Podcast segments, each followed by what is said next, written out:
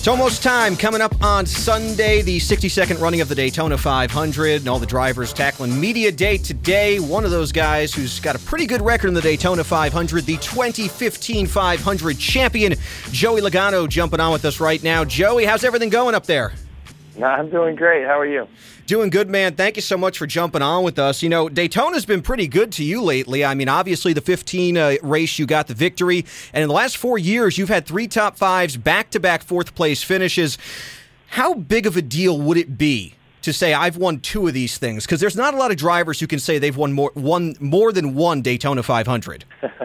it's so funny. It's one of the most common questions you get throughout the day. Is, what would it mean to win a Daytona 500 again? It's like, boy, I, I don't really know how to answer it. It'd be a pretty big deal. It's a it's the Great American Race. It's the biggest race of the year.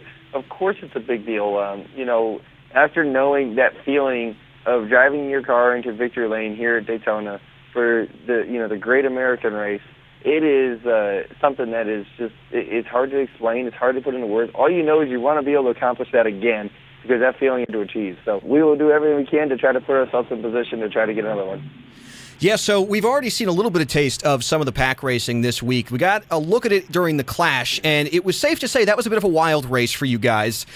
What is it about this package, as we saw some carnage in the Daytona 500 last year, that is maybe causing so many of these wrecks? You know, a lot of drivers talk about the closing speed that you have with these big spoilers and the current draft package. Is that causing some of these wrecks, you think, with the blocks being thrown? Yeah, it's two things. Um, yes, one, you have these big spoilers which is putting a big hole in the air and uh, you know ultimately um, getting the cars really close to each other, able to actually make physical contact. The other part is with so much downforce in these cars, the teams have taken away so much mechanical grip, trying to trim the car out, trying to get all that drag out of the car to create more speed.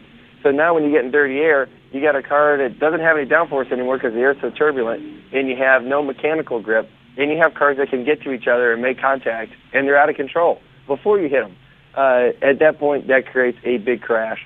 Um, and that's kind of the situation that we see right now is that the cars are, are a little bit unstable in the pack, and, uh, and any bit of contact is sending us around. Yeah, you know, for a lot of years we talked about handling at Daytona. Then we repaved the track in 2011. How much has the handling factor come into play over the last nine or so years since the repave of this track? Uh, it keeps, you know, kind of wearing in a little bit more and more to where uh, you know, handling starting to come back and, and be an issue.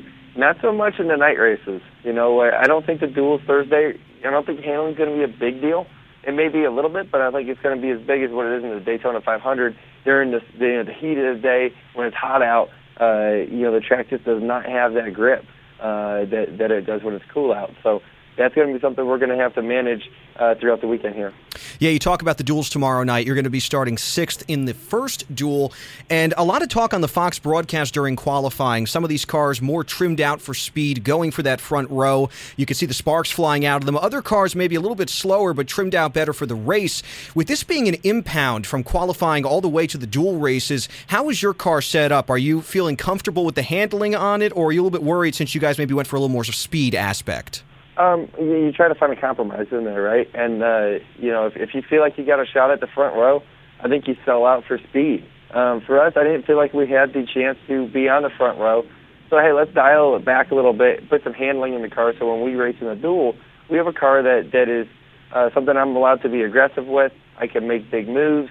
Um, you know, do whatever you got to do on you know in the draft to to try to win that race. There's 10 points out there that we're trying to get in these duels. So you know, we need to race well, you know, at the same time. So uh, it's a compromise. You want both. Obviously, you want to be fast and handle good, but a lot of times you got to give a little bit to get somewhere. So uh, we're hoping we made the right compromises and set up very similar to what we ran in the Clash.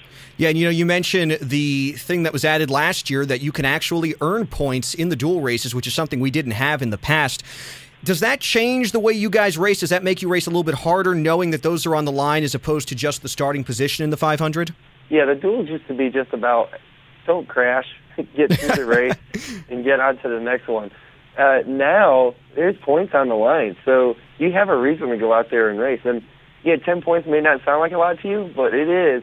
Trust me. Um, you know, you don't know how many laps you're going to make it in the 500. Uh, you know, you may crash out early, you may blow up early. Something might happen that prevents you from scoring any points. So when there is a point to get there, you got to grab it.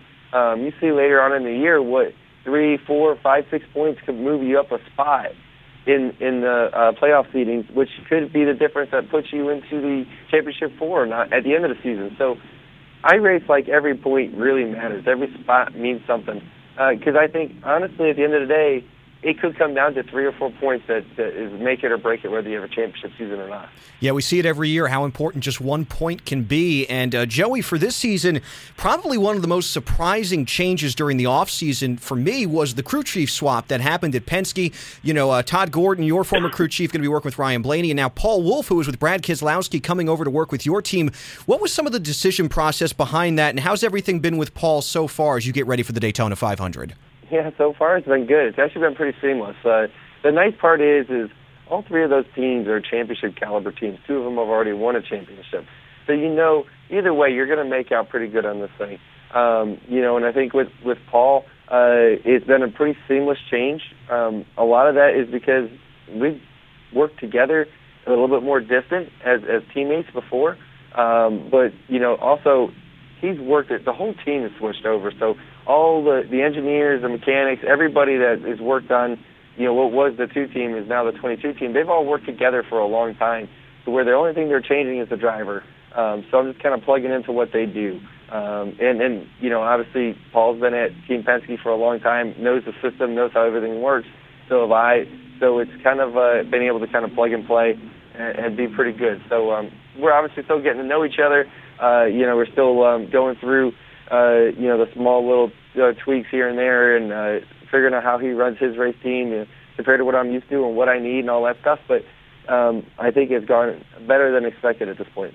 Well, we're excited to see how everything plays out for you, Joey, not only on Sunday, but throughout the 2020 season uh, with your new crew chief and everything going on. Thank you so much for taking a moment to talk to us, and, and good luck on Sunday in the Daytona 500, Joey.